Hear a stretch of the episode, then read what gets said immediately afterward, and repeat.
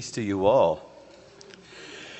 My name is David Hopes. I came here to All Souls in 1988 um, and pretty much mostly sang in the choir since then, and I'm now a member of your vestry.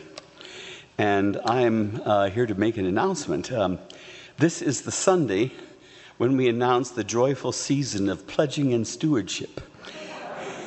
And I am its first herald angel. Our stewardship theme this year is Why I Give. And in succeeding weeks, you will hear from Miss Lectern and read in the parish epistle the testimonies of your peers sharing why they give and why we earnestly urge you to do the same. In order to share why, in order to share my why I give story, I must begin with a confession. You may have thought the desire to be a superhero ends with adolescence. My confession is that it does not. My unshared and only partially coherent desire to be Superman or Wonder Woman or Thor, righting the wrongs of the world, has been compromised partially by my lack of any powers whatever. But when I nevertheless imagined myself one of these figures, I realized I wouldn't do much good because they never seem to be where there are wrongs to be righted. I'm never the first at the burning building or the bus hanging over the edge of the bridge. I'm never there when the purse is being snatched. To adapt the metaphor slightly, I want to be one of the saints of God, but I am bewildered as to how to do so.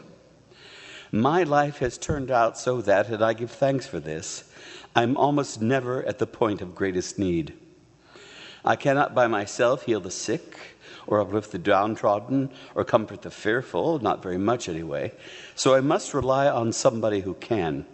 Somebody who is there when the storm hits, or the famine lays waste, or the homeless freeze under the bridge. This is where our beloved cathedral comes in. I trust the corporate wisdom and compassion of this parish to allow me to do good even when I can't find the occasion myself. All Souls knows where the need is better than I ever could and puts my resources there. I read over the list of grants that the Outreach Committee intends to make this year, and I realized that I knew exactly one of the recipients. This is exactly right. My money will reach need that I could never find on my own. The cathedral does good, searches for good to do, parries the adversary way beyond my personal vision and capabilities. So I give support to this extraordinary building and our excellent clergy and staff and the beautiful music Kyle provides week after week, but also to do the good I can't find on my own.